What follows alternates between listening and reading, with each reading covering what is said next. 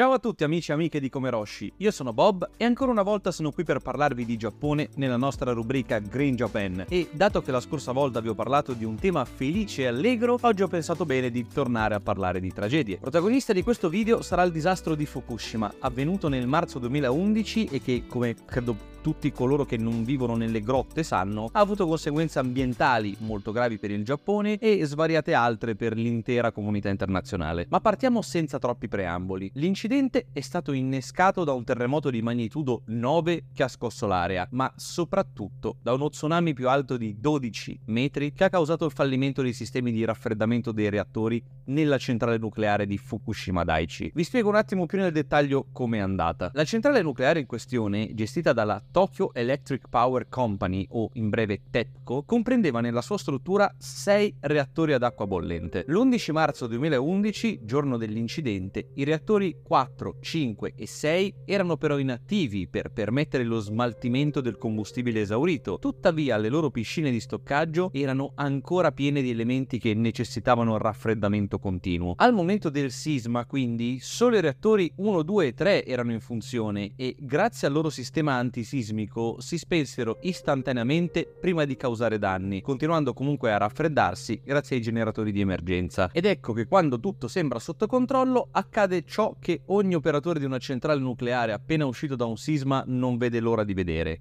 arriva uno tsunami. Ed ecco che con la sua altezza da colosso questo si infrange sulla centrale distruggendo all'istante i generatori elettrici dall'1 al 5, risparmiando quindi solamente il sesto. Se il reattore 6 era quindi autosufficiente, riuscendo addirittura ad alimentare anche il 5 subito accanto, quelli dall'1 al 4 erano isolati e privi di alimentazione elettrica. Ed è qui che entra in gioco il residuo di reazione. Questo fenomeno avviene dopo lo spegnimento di un reattore, continuando a produrre sempre più calore a causa del decadimento degli isotopi radioattivi nati dall'attività precedente. Dal 12 marzo questo processo fece surriscaldare la centrale come un'auto nera in pieno agosto e vista la tragedia imminente, tutti iniziarono a lavorare per riallacciare la corrente ai generatori, con tanto di vigili del fuoco che nel mentre rifornivano d'acqua la centrale nella speranza di contribuire al raffreddamento. C'era un solo problema. Questa tipologia di reattori utilizza tubature per l'acqua in zircaloi, una particolare lega di acciaio contenente zirconio. Durante un surriscaldamento come quello che stava subendo la centrale, questo elemento è in grado di catturare gli atomi di ossigeno dall'acqua, liberando di fatto enormi quantità di idrogeno. Una centrale che si sta surriscaldando oltre il migliaio di gradi, sommata ad una grande quantità di idrogeno che sale verso il soffitto, equivale ad una lattina di Coca-Cola che viene aperta dopo essere stata scoperta scossa per ore. Ciò ha portato il 12 marzo alla fusione del nocciolo del primo reattore, seguito dagli altri nei giorni successivi, e al rilascio di una quantità significativa di sostanze radioattive nell'ambiente circostante. Ed ecco che uno dei problemi più complessi e controversi che il Giappone ancora oggi deve affrontare riguarda lo smaltimento delle acque radioattive accumulate nel sito, il vero motivo per cui vi sto parlando di questa storia oggi. Una piccola nota molto importante per non fare inutili allarmismi. Secondo un report del 2013, aggiornato poi nel 2021, 2021 si dice che la quantità di radiazione alla quale la popolazione è stata esposta è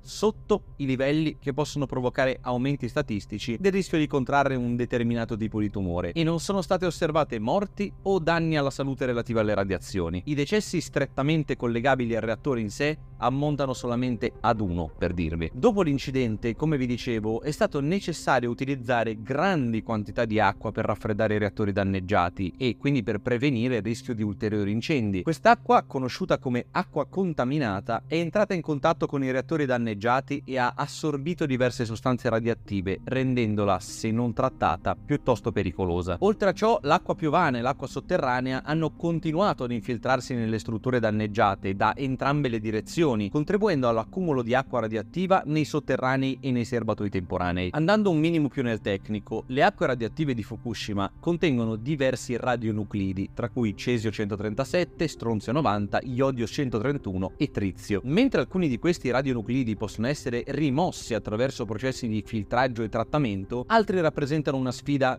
decisamente più complessa. Prendiamo ad esempio il trizio, un isotopo radioattivo di idrogeno. Ecco, questo non può essere facilmente separato dall'acqua, rendendolo di fatto un nemico molto ostico. Questa peculiarità solleva questioni significative riguardo alle opzioni di smaltimento e ai potenziali impatti a lungo termine sull'ambiente e sulla salute umana, perché tutta quest'acqua ormai radioattiva, peggio che in Fallout, dove la metti, non è che parliamo di due bicchierini e via. Nel corso degli anni quindi sono state sviluppate diverse tecniche per il trattamento delle acque radioattive, in modo da cercare di renderle innocue prima del loro rilascio in mare. Uno dei principali sistemi utilizzati è l'Advanced Liquid Processing System o ALPS, che prevede il filtraggio e il trattamento dell'acqua per rimuovere i radionuclidi presenti e riportarla ad uno stato accettabile. Tuttavia, come menzionato in precedenza, il trizio rappresenta ancora una sfida significativa, visto che attualmente non esistono soluzioni tecnologiche affermate per rimuoverlo completamente dall'acqua. Il processo decisionale riguardante lo smaltimento delle acque radioattive deve ovviamente tener conto degli impatti sull'ambiente e sulla salute umana, come vi dicevo poco fa. L'eventuale rilascio di queste acque trattate nell'oceano, come ovvio che sia, ha sollevato preoccupazioni in termini di impatti sugli ecosistemi marini e sulla catena alimentare. Dai, quanti di voi sentita la notizia magari al telegiornale hanno subito pensato di smettere di mangiare pesce anche se ci troviamo a migliaia di chilometri dal punto di interesse? Molti esperti, tuttavia, sostengono che se adeguatamente diluite e controllate, le acque trattate potrebbero essere scaricate in modo sicuro nell'oceano senza causare alcun rischio significativo per la salute umana o per l'ambiente. Il trizio è infatti comunemente presente nell'acqua degli oceani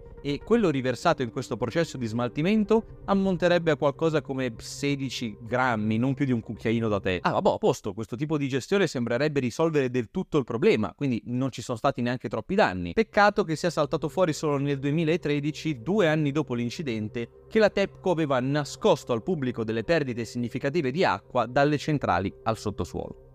Molto bene. Non solo, ma pare che queste perdite fossero state preventivate dall'azienda e nascoste volutamente, così la TEPCO perse in un colpo solo la fiducia dell'intera popolazione. Fatto sta che nel 2014, per cercare di rimediare, la società ha rivisto le sue misurazioni delle quantità di stronzio nelle pozze sotterranee, ottenendo un risultato di 5 milioni di becquerel per litro. Giustamente non sapete se è tanto o poco, quindi ve lo dico io. Si tratta di una quantità pari a non 2, non 10, non 50, ma 160.000 volte superiore allo standard. A questo punto il coinvolgimento attivo delle parti interessate, comprese le comunità locali, le organizzazioni ambientaliste e gli esperti nucleari, divenne direi essenziale per affrontare in modo responsabile il complesso problema dello smaltimento delle acque radioattive. La trasparenza nel processo decisionale, la condivisione delle informazioni scientifiche e il coinvolgimento del pubblico sono fondamentali per creare un ambiente di fiducia e per affrontare le preoccupazioni legittime delle persone riguardo alla sicurezza e all'impatto a lungo termine delle decisioni prese. E le azioni della TEPCO avevano minato questo fondamento. Ed è tutto molto bello, ma rimane ancora un altro problema. Una comunità unita non può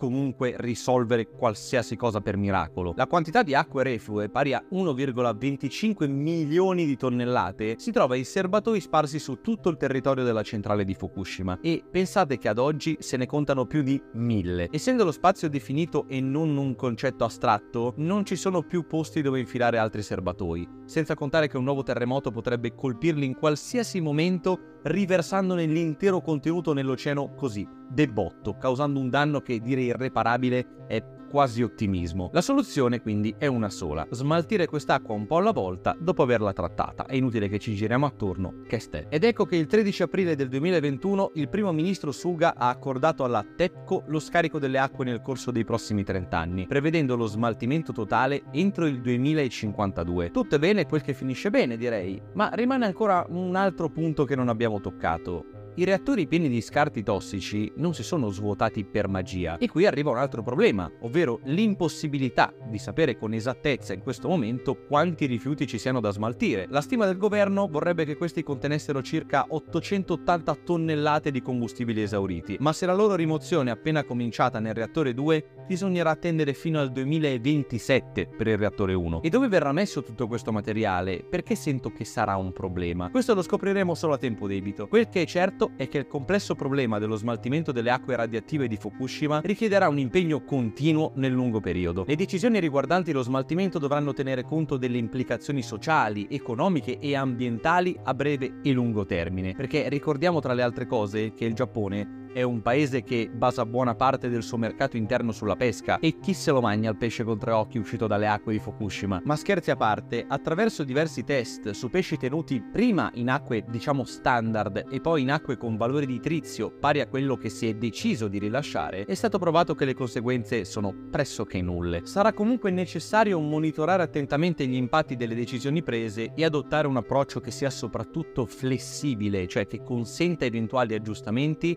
in base all'evoluzione della situazione e agli sviluppi tecnologici, che tra l'altro mi auguro siano abbastanza rapidi da agevolare lo svolgimento della pratica e soprattutto abbastanza rapidi da far tornare in fretta la gente ad abitare a Fukushima. Solo lo scorso anno il governo ha finalmente ritirato l'ordinanza di evacuazione dal villaggio di Katsurao, situato a 40 km dalla centrale, e alcuni dei suoi residenti, molti dei quali ormai anziani, hanno finalmente fatto ritorno alle loro case. Un piccolo raggio di sole che fa sperare nel ritorno di un cielo sereno. Il nostro video alla scoperta dell'ennesimo disastro ambientale canale nipponico termina qui. Io mi auguro vi sia piaciuto e vi ricordo come sempre di iscrivervi subitissimo al canale del mio fratello Comeroshi. Detto ciò, io adesso vi saluto, ma mi raccomando, ritroviamoci presto qui per un nuovo episodio di Green Japan.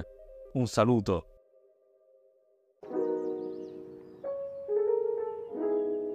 Grazie per aver ascoltato il nostro podcast. Trovi tutte le altre puntate su Spotify, YouTube e Apple Podcast. Seguici anche su Instagram per non perdere gli aggiornamenti sulle nuove uscite e gli articoli del nostro magazine online. Se ti va, sostieni i nostri progetti di riforestazione per essere insieme il vento del cambiamento.